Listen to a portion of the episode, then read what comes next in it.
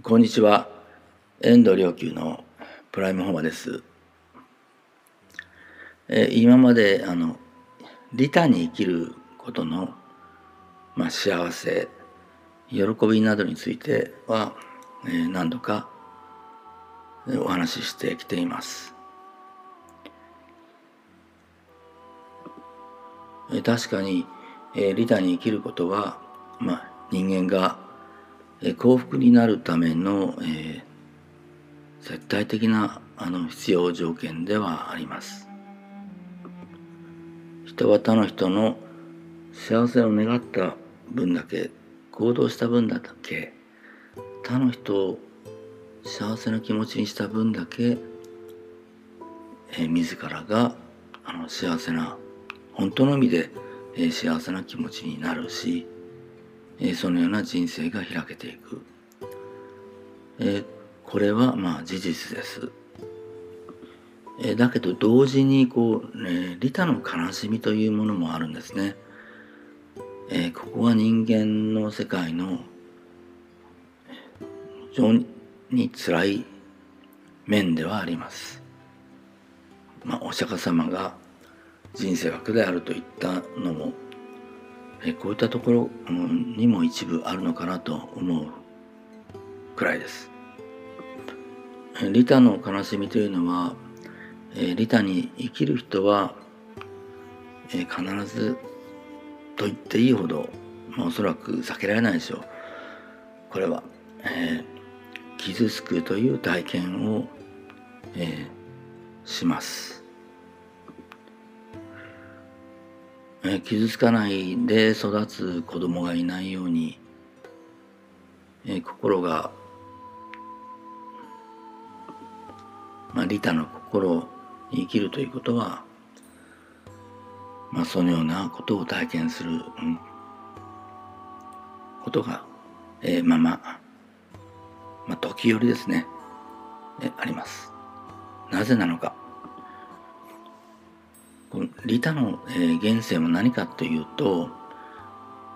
えー、これがあの実は、えー、僕が呼んでるところの接心なんですね。接心っていうのは、え、切ない心と書きますけど、えー、子供の頃から人がこう、え、抱えてきた、え、切ない胸に一点あるこう切ない思い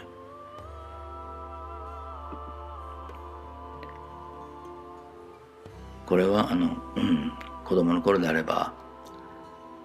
そうですねあの親の感情に自分が責任を感じるような、えー、気持ちで強いてはそれはまあ共感性というか他の人の気持ちをこう思いやるのは、えー、この接心が元です。心の痛みが優しさに変わっていくあるいはこれは表裏一体でもあるんですねだからある意味こう利他に生きるということは自らのあの心のかさぶたをこう痛みを持ってこう人の痛みが分かるというこう共感的な生き方ということでもあるんです。この心を持って生きてるとこう人に対する、えー、差別感情とか例えばこう肩書きによって人を品様、ね、したりとかそういうの心は起こらないんですね。なぜかというと損得でもってこうあの人を見るということをしませんので損得で人を見ないということは子供の心のままにその接心を持ったまま人を見るということです。ところがあの人が成長するに従ってやがてこの接心を失っていく人は多いんです。それは何よりも大人が周囲の大人がまあ接心を失っていますのでそうすると人を自分の子供ですら例えばこう成績によってこうジャッジまあ品定め的にこう、えー、違反や褒めたりとかしたりそんな社会的な品定め的な感覚でもって、えー、叱ったりしますので、それによって子どもの接心はとても、まあ、傷つきますので、この傷に耐えられずにやがてだんだん接心を子どもは失っていく。でそれにつれて未だ接心を有している他の子供がいればこういじめるような、え、気持ちになって実際にそういうことをしてしまったりするようなことも起こります今の世の中で、えー、接心を保ったまま生きるということは利他に生きるということは、え、そのような傷に耐えて、えー、見出していく道を見出していくということが、まあ、必要になります。とても必要です。実際にこの接心を持って、えー、他者の幸せを祈り、実はこの接心というのは、実は神仏の心と人間の心の共通点の一つなんですね。神を解け宇宙大霊は実にこの接心を持って切ないほどの思いを持って一人一人一人を独り言として我が独り言として大愛し思いを思いを、えー、かけてくださっています。えだから接心を失っていくと、えこの痛みを持って人の優しさに変えていくっていうこの接心を失っていくと実はこの神や仏のこの宇宙大霊の心にと触れるということができなくなっていく。逆に、えー、この接心を、えー、なんとか、えー、保ったまま人が道を見なせばそして、神仏に出会える道を見なせばそして、この自分にかけてくださっている、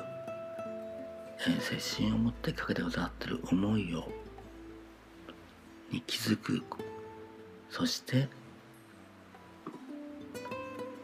そこで触れ合いそして融合し溶けていくことが溶け合っていくことができる。その時これまで、えー、心の中に抱いてきたこう悲しみも喜びも全てが一つのハーモニーのように溶け合って身も心も宇宙大霊如来神仏の宇宙大霊の如来の大愛にこう溶け入ってその温かさに触れて癒されてその優しさにあが抗うことのできないほどの圧倒的な温かさ優しさ